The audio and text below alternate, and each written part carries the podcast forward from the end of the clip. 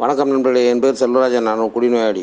எல்லாம் வல்ல இரவு நல்லாலும் ஒப்பற்ற ஆழ்வாரி கராமஸ் வழிமுறைகளாலும் நம்முடைய நண்பர்கள் இருக்கின்ற அனுபவம் நம்ப நம்பிக்கையினாலும் இன்று முதல் கோப்பை மதுவை தள்ளி வைத்து நல்ல முறையில் வாழ்ந்து வருகின்றேன். இன்று நம்முடைய ஏஏவின் நானூற்றி ஏழு பொன்மொழிகளிலே இருபத்தி ஓராவது பொன்மொழி. I came I came to I came to believe என்கின்ற பொன்மொழி. நான் வந்தேன் நான் வந்து கொண்டே இருக்கின்றேன் நான் நம்பிக்கைக்கு வந்தேன் என்ற பொன்மொழி. எனக்குள்ளே தருகின்ற உணர்வுகளை உங்களுடன் பகிர்ந்து கொள்கின்றேன். நான் நம்பிக்கைக்கு வந்தேன். இதுதான் சுருக்கமாக சொல்லக்கூடிய கருத்து. இதைத்தான் நம்முடைய இரண்டாவது வழிமுறையும் சொல்லுகின்றது. நாங்கள் நம்பிக்கைக்கு வந்தோம் என்று. நம்பிக்கைக்கு நாம் வருவது என்பது இப்பொழுதுதான் நடக்கக்கூடிய ஒரு விஷயமா என்று கேட்டால் இல்லை. கடந்த கால வாழ்க்கையிலும் நம்முடைய குடி வாழ்க்கையிலும் நாம் ஒரு விதமான நம்பிக்கையில் தான் இருந்தோம். அப்பொழுது எந்த விதமான நம்பிக்கை இருந்தது? எங்களுடைய வாழ்க்கையை நாங்களே நடத்தி கொள்வோம் என்ற நம்பிக்கை இருந்தது. மது குடிப்பதனால் எங்களுக்கு இந்த சமுதாயத்திலே மதிப்பு கிடைக்கும் என்ற ஒரு நம்பிக்கை இருந்தது. மது அருந்துவதால் நாம் பலசாலைகளாக மாறிவிடுவோம் என்ற நம்பிக்கை இருந்தது. மது அருந்துபவருக்கு கற்பனைகள் விதியும் கற்பனை சிறகுகள் பறக்கும் என்பதை போன்ற ஒரு நம்பிக்கை இருந்தது. ஆனால் அந்த நம்பிக்கைகள் எல்லாம் மூட நம்பிக்கைகளாக மாறி அவ்வளவும் தோற்று போனது கடந்த கால வாழ்க்கையிலே. ஆனால் இன்றைக்கு நாம் பெற்றக்கூடிய நம்பிக்கை என்பது எப்படிப்பட்ட நம்பிக்கையாக இருக்கின்றது? இதுதான் கேள்வி. இன்றைக்கு நாம் பெற்றிருக்கக்கூடிய நம்பிக்கை என்பது நம்முடைய வாழ்க்கையை முற்றிலும் மாற்றம் செய்வதற்குரிய ஒரு நம்பிக்கையாக இருக்கின்றது. ஆனால் தான் நம்முடைய அலுவலக அனானமஸ் பிக் புக்கிலே கூட எங்களால் எங்களுக்கு செய்து கொள்ள முடியாததை நம்பிக்கை எங்களுக்கு செய்தது என்று குறிப்பிடப்பட்டுள்ளது. இது நம்முடைய அலுவலக அனானமஸ் தமிழ் பிக் புக்கிலே பக்கம் நூற்றி மூன்றிலே இந்த வாக்கியம் வருகின்றது. எங்களால் எங்களுக்கு செய்து கொள்ள முடியாததை நம்பிக்கை எங்களுக்கு செய்தது. கடந்த காலத்திலே நம்பிக்கை இருந்தது. அதை விட முக்கியமான விஷயம் ஒரு காலகட்டத்திலே நாம் மிக மோசமான முறையிலே குடி நோயால் பாதிக்கப்பட்டவர்களாக இருந்தாலும் சரி குடியிலே எவ்வளவு மோசமான விளைவுகளை சந்தித்து கொண்டிருந்த அந்த ஒரு நிலையிலே இருந்தபோதும் சரி நம் மனதிற்குள்ளே ஒரு ஒரு எண்ணம் இருந்தது. அந்த எண்ணம் தான் வளர்ந்து மிக பெரும் நம்பிக்கையாக மாறியது. நானும் என்றாவது ஒரு நாள் நல்ல வாழ்க்கை வாழ்வேன் என்ற உணர்வு நமக்குள்ளே இருந்தது.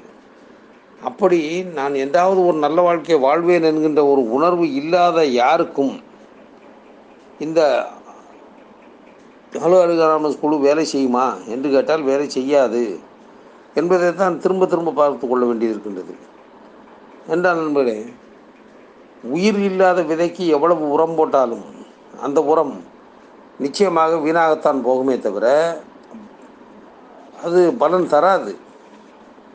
ஆனால் தான் நம்முடைய சிந்தனைகளிலும் சரி செயல்களிலும் சரி நாம் எவ்வளவு தூரம் நம்முடைய உள்ளுணர்விலே வாழ வேண்டும் என்கின்ற அளவிற்கு உணர்வோடு இருக்கின்றோமோ அந்த அளவிற்கு அந்த நம்பிக்கை நமக்குள்ளே வேலை செய்ததனால்தான் இன்றைக்கு நாம் ஆளுகாலிக அனானமஸ் குழுவிலே வந்து குடியில்லாத வாழ்க்கை வாழ்ந்து கொண்டிருக்கின்றோம். பலர் ஆளுகாலிக அனானமஸ் குழுவிற்கு வந்ததன் பின்பும் இங்கே பல ஆயிரக்கணக்கான நண்பர்களை சந்தித்ததன் பின்பும் பலருடைய கருத்து பகிர்தலை கேட்டதன் பின்பும் நம்பிக்கையை இழக்கின்றார்கள் என்று சொன்னால் அவர்கள் நம்பிக்கையை இழக்கவில்லை. அவர்களிடம் நம்பிக்கையே இல்லை என்பதுதான் உண்மை. அவர்கள் ஏதோ நம்பிக்கையை வைத்திருந்து அதை இழந்து விட்டவர்களைப் போல் நாம் எண்ண தேவையில்லை. அவர்களிடம் நம்பிக்கை என்பதே இல்லை. அந்த நிலையில் பார்க்கும் பொழுது நாம் எப்படிப்பட்ட நம்பிக்கைக்கு இன்றைக்கு வந்துள்ளோம் என்று பார்க்கின்றோம். அதாவது நாம் இறைவனை கூட சரியான முறையிலே பிரார்த்திக்கவில்லை என்றுதான் நமக்கு சொல்லுகின்றது. நம்முடைய விருப்பங்களை நிறைவேற்றி தர வேண்டும் என்றுதான் நாம் இறைவனிடம் வேண்டிக் கொண்டிருந்தோமே தவிர உணவு சித்தத்தின்படி நடக்கட்டும் என்று இறைவனிடம் நாம் ஒருவரும் வேண்டியதே கிடையாது. அதனால்தான் நாம் நம்மையே ஏமாற்றி கொண்டு குடித்து கொண்டிருந்தோம். எப்படிப்பட்ட நம்பிக்கையில் இருந்தோம்? குடித்ததனால் நான் இந்த சமுதாயத்திலே மதிப்புக்குரிய மனிதனாக மாறிவிடுவேன் என்ற ஒரு தவறுதலான நம்பிக்கை கடந்த காலத்தில் இருந்ததே. எவ்வளவு குடித்தாலும் நான் தடுமாறாமல் வீட்டுக்கு செல்வேன் என்ற ஒரு தவறுதலான நம்பிக்கை இருந்ததே. அந்த நிலையிலே ஒரு சம்பவம் எனக்கு என் நினைவுக்கு வருகின்றது ஒரு முறை என்னோடு இருந்த ஒரு நண்பர் என்னை தன்னுடைய வீட்டுக்கு மதுபான விருந்திற்கு அழைத்திருக்கின்றார். அழைக்கும் பொழுது நான் அப்பொழுது சென்று என்னுடைய இருசக்கர வாகனத்தில் சென்று அங்கே அவருடைய வீட்டிலே மதுபானத்தை குளிக்க தொடங்குகின்றோம். அப்பொழுது அவர் சொல்லுகின்றார் ஒரு முழு பாட்டில் மதுவை தூக்கி வீட்டில் வெளியே எடுத்து வைத்துவிட்டு இன்றைக்கு வீட்டிலே என்னையும் உன்னையும் தவிர வேறு யாரும் கிடையாது. இந்த பாட்டிலில் இருக்கும் மது நமக்குத்தான் சொந்தமானது. அதை கொஞ்சம் கொஞ்சமாக குடிப்போம். ஆனால் எனக்கு ஒரு குறிப்பிட்ட அளவு வரைக்கும் போதும். அதற்கு பின்பு நீ என்ன வேண்டும் என்று நினைக்கின்றாய்? நீ குடித்துக்கொள். அமைதியாக குடிப்போம் என்று சொல்லிவிட்டு இரண்டு பேரும் உட்கார்ந்து கொண்டு இருக்கின்றோம் உட்கார்ந்து கொஞ்சம் கொஞ்சமாக குடிக்கின்றோம். என்ன நடந்தது என்றால் ஒரு இரண்டு இரண்டு அவுன்ஸ் அளவிற்கு அவர் எனக்கும் அவருக்கும் இரண்டு கண்ணாடி கோப்பையில் ஊற்றுகின்றார். ஊற்றியவுடன் கொஞ்சம் தண்ணீர் சேர்க்கின்றோம் குடிக்கின்றோம். அந்த நேரத்தில் அப்பொழுது குடிக்கின்ற காலத்தில் வந்து மொபைல் ஃபோன் என்பது இங்கே இல்லை. வீட்டில் உள்ள ஃபோன் மணி ஒலிக்க தொடங்கியதும் இரு நான் இதை ஃபோன் பேசிவிட்டு வருகின்றேன் என்று நாங்கள் அமர்ந்திருந்து குடித்து கொண்டிருந்தோமே அந்த அறையை விட்டு வெளியே சென்று ஃபோன் பேசுவதற்காக செல்கின்றார். ஆனால் பாருங்கள் நான் அப்பொழுது அவர் வருவதற்குள் அவருக்கு தெரியாமலே இரண்டு அவுன்ஸ் அளவிற்கு மதுவை மீண்டும் என்னுடைய கோப்பையில் ஊற்றி குடித்து விட்டு பேசாமல் வைத்து விட்டேன் அவர் வருகின்றார். அவர் ஒரு தொழில் தொடர்ந்து செய்து வருகின்றார். எனவே இன்றைக்கும் அவர் அதே தொழில் தான் செய்து வருகின்றார். கட்டிடம் கட்டும் வேலையை செய்து வருகின்றார். எனவே அவர் என்ன செய்தார்? வா அடுத்த அடுத்த கோப்பையை குடிப்போம் என்று சொல்லி அடுத்தாற்போல் இருவருக்கும் ஆளுக்கு இரண்டு அவுன்ஸ் அளவுக்கு குடிக்கின்ற ஊற்றுகின்றார். நானும் குடிக்கின்றேன். அப்பொழுதும் அவருக்கு ஃபோன் வருகின்றது. மீண்டும் ஃபோன் பேசுவதற்காக வெளியே செல்கின்றார். அவர் திரும்பி வருவதற்குள் மீண்டும் ஒரு இரண்டு ஒன்சை நான் எனக்கு எடுத்து ஊற்றிக் கொள்கின்றேன் மூன்றாவது முறை அவர் பார்க்கின்றார் என்ன இது வைத்து விட்டு போனதை விட குறைவான அளவாக தெரிகின்றது நீ இப்படி குடித்தாயா என்று கேட்டார். நான் அவரிடம் சொன்னேன் ஆமாம் நீ அடிக்கடி வெளியே சென்று விடுவதால் என்ன அடிக்கடி வெளியே சென்றால் ஐம்பது கிலோமீட்டர் தூரத்துக்காக சென்று விட்டார் இல்லையே. அடுத்த அறை அறையில் இருக்கக்கூடிய ஃபோன் தானே பேச பேச செல்லுகின்றார் அவர் திரும்பி வருவதற்குள் பொறுமை இல்லை என்பதை நான் சுட்டிக்காட்டி ஆனால் நீ வருவதற்குள் ஒரு இரண்டு நிமிஷம் நான் குடித்து விட்டேன் என்று சொன்னேன். அப்பொழுது அவர் சொன்னார் ஏனப்பா நீயும் நானும் மாத்திரம்தான் குடிக்கின்றோம். உனக்கு வேண்டியதை குடித்துக்கொள் என்று சொல்லுகின்றேன் உனக்கு வேண்டியதை குடி என்று சொல்லும்போது கூட ஏன் இப்படி திருட்டுத்தனம் செய்து குடிக்க வேண்டும்? அதை மகிழ்ச்சியாக குடிக்கலாமே என்று சொன்னார். அங்குதான் இருக்கின்றது பிரச்சனை. நம்மால் குடிப்பதை கூட மகிழ்ச்சியாக குடிக்க முடியவில்லை என்பது. அதான் உண்மை நண்பர்களே நம்மால் குடிப்பதை கூட மகிழ்ச்சியோடு குடிக்க முடிந்ததா என்றால் இல்லை. ஆனால் வேறு விதமான தவறான நம்பிக்கையில் நான் இவ்வளவு குடித்தாலும் சரி சரியான முறையில் சென்று விடுவேன் என்பதாக எண்ணிக்கொண்டு அந்த போதையை ஏற்றிக்கொண்டு நான் வீட்டுக்கு செல்கின்றேன் நான் என்னுடைய வாகனத்தை எடுக்கின்றேன் அப்போது அந்த நண்பர் சொல்லுகின்றார் நீ அளவுக்கு மிஞ்சி குடித்து விட்டாய் எனவே இங்கே இரு. நீ வீட்டுக்கு செல்ல வேண்டாம். உன்னை உன்னை என்னுடைய வாகனத்தில் கொண்டு போய் வீட்டில் விடுகின்றேன். நீ நாளைக்கு வந்து இந்த உன்னுடைய வாகனத்தை எடுத்துக்கொள் என்று சொன்னார். முடியாது என்று சொல்லி எப்பொழுதுமே அகம்பாவம் ஒன்று இருக்குமே. அந்த அகம்பாவத்தின் உச்சத்திலே நான் வாகனத்தை இயக்கி கொண்டு சென்று ஒரு சாலையிலே ஒரு அதாவது எலக்ட்ரிக் போஸ்ட் அதாவது மின்சார மின்சாரம் செல்வதற்கு கம்பிகளை கட்டியிருக்குமே அந்த எலக்ட்ரிக் போஸ்டிலே கொண்டு போய் என்னுடைய வாகனத்தை மோதி கீழே விழுந்து கைகளிலே க- கைகளிலும் முழங்காலிலும் கடுமையான காயங்கள் அடைந்து இரத்தக்குறையோடு முகமெல்லாம் ரத்த இரத்தக்குறை படக்கூடிய அளவிற்கு இரத்த காயங்கள் படக்கூடிய அளவிற்கு காயம்பட்டு வீட்டுக்கு சென்று விட்டேன். என்னுடைய மனைவி என்னை பார்த்தவுடன் பதறிவிட்டார். என்னவோ ஏதோ என்று. உடனே அப்பொழுது கூட பாருங்கள் நான் குடிபோதையில் கீழே விழுந்து விட்டேன் என்று அவரிடம் உண்மையை சொல்லாமல் ஒரு வாகனம் என்னை மோதி விட்டு கீழே தள்ளி விட்டு சென்று விட்டது என்பது போல பொய்யை சொல்லி இருக்கிறேன். அப்பொழுது என்னை பக்கத்தில் இருக்கக்கூடிய அரசாங்க மருத்துவமனைக்கு அழைத்து செல்கின்றார்கள். அங்கே போனால் அங்கே என்னுடைய மனைவியின் மூத்த சகோதரி தான் அங்கே ஒரு பெரிய பொறுப்பில் இருந்தார். உடனே நான் அங்கு சென்றவன் அந்த பெண்மணியின் பெயரை கூறி அவர் இல்லையா? என்று கேட்கின்றேன். அதிகாரத்தோடு கேட்டது அங்கே வேலை செய்யும் மருத்துவ உதவியாளருக்கு பிடிக்கவில்லை என்று நினைக்கின்றேன். டிஞ்சர் அயோடின் என்று சொல்வார்கள் அப்படிப்பட்ட ஒரு மருந்தினை எடுத்து என்னுடைய முகத்திலும் கைகளிலும் தாறுமாறாக தடவி விட்டார். ஏனென்றால் அவருக்கு என்னுடைய மனைவியின் சகோதரி அதிகாரி அல்லவா? தன்னுடைய அதிகாரியை அவன் அலட்சியமாக பேசுகின்றான். ஒரு குடிகார பயிர் என்பது போன்ற உணர்வில் அவர் செயல்பட்டார். நினைத்து பார்க்கின்றேன். அந்த அப்பொழுது ஏற்பட்ட ஒரு விஷயம்.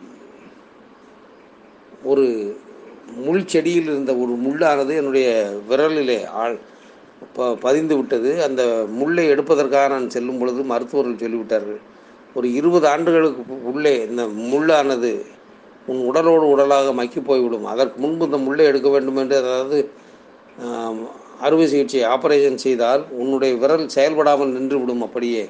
எனவே வேண்டாம் என்று விட்டு விட்டார்கள். கிட்டத்தட்ட இருபத்தி ரெண்டு ஆண்டுகளுக்கு கழிந்து தான் ஆல்காலிக் அனானமஸ் குழுவிற்குள்ளே வந்து ஒரு பதினெட்டு வருடங்களுக்கு பின்புதான் அந்த முள்ளானது என்னுடைய கையிலிருந்து மறைந்தது. அது வரைக்கும் அந்த கையிலே விரலிலே அந்த முள் ஒட்டி கொண்டிருந்த தடம் இருந்தது. இன்றைக்கும் அந்த தடத்தை பார்க்கும் பொழுது என்னுடைய இந்த சம்பவம் ஞாபகத்துக்கு வரும். இந்த தழும்பு இன்னும் இருக்கின்றது. முள் குத்தியதுடைய தழும்பு.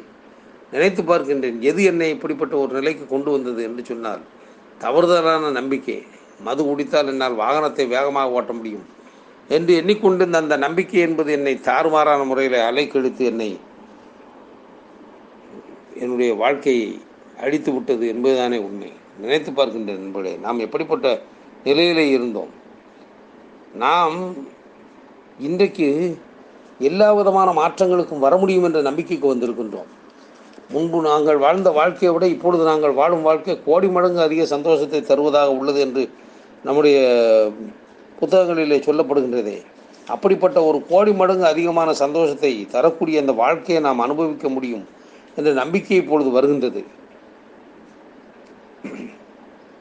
அதாவது ஆன்மீக தத்துவங்கள் என்னுடைய எல்லா பிரச்சனைகளையும் தீர்த்து விடும் என்று நான் கண்டுபிடித்ததும் அதே அளவுக்கு முக்கியமானதாகும் என்று சொல்லுகின்றது. இது நம்முடைய ஆளுநர் அண்ணாமலை தமிழ் புக்கிலே பக்கம் அறுபத்தி ரெண்டிலே வருகின்றது. ஆம் ஆன்மீக பிரச்சனைகள் மூலமாகத்தான். ஆன்மீக கருத்துக்கள் மூலமாகத்தான். ஆன்மீக தத்துவங்கள் மூலமாகத்தான். நான் என்னுடைய சொந்த புத்தியால் விளைந்த சுய சித்தத்தால் விளைந்த அத்தனை சேதங்களையும் சரி செய்ய முடியும் என்ற நம்பிக்கை எப்பொழுது வந்தது என்று சொன்னால் இப்பொழுது வந்திருக்கின்றது.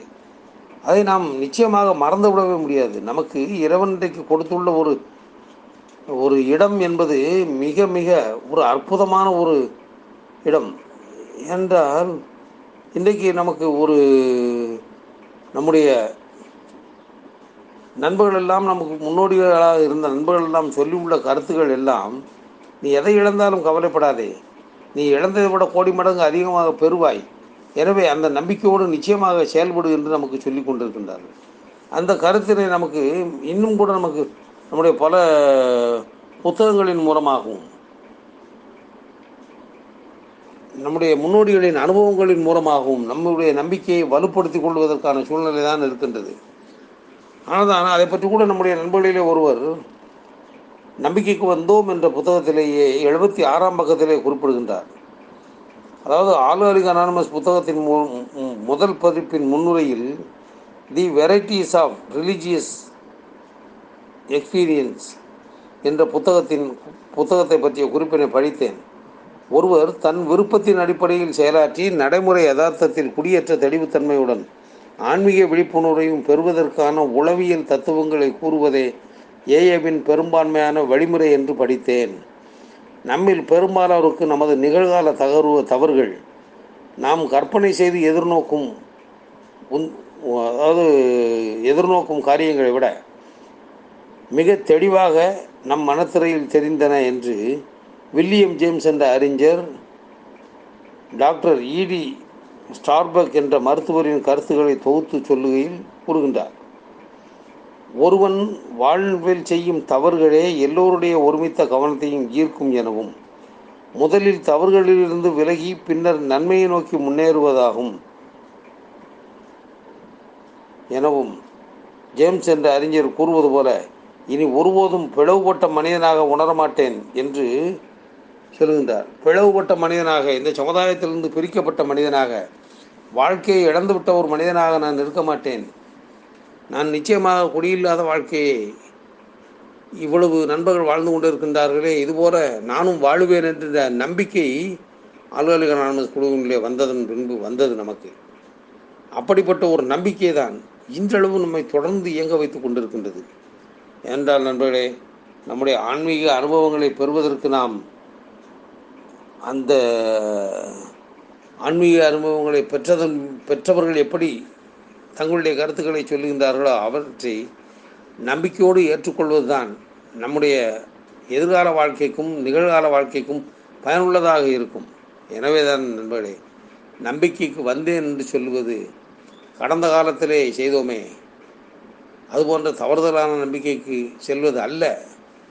நிகழ்காலத்தில் நம்மை வாழ வைக்கக்கூடிய நம்பிக்கை எதிர்காலம் இன்னும் சிறப்பாக இருக்கும் என்பதை உணர்த்துவதாக இருக்கக்கூடிய நம்பிக்கை எனவே இப்படிப்பட்ட நம்பிக்கைக்குள்ளே நாம் வரும்பொழுதுதான் நாம் கனவிலும் எதிர்பாராத வாழ்வினை பெற முடியும் என்றதை என்பதை நான் உறுதியாக நம்புகின்றேன்.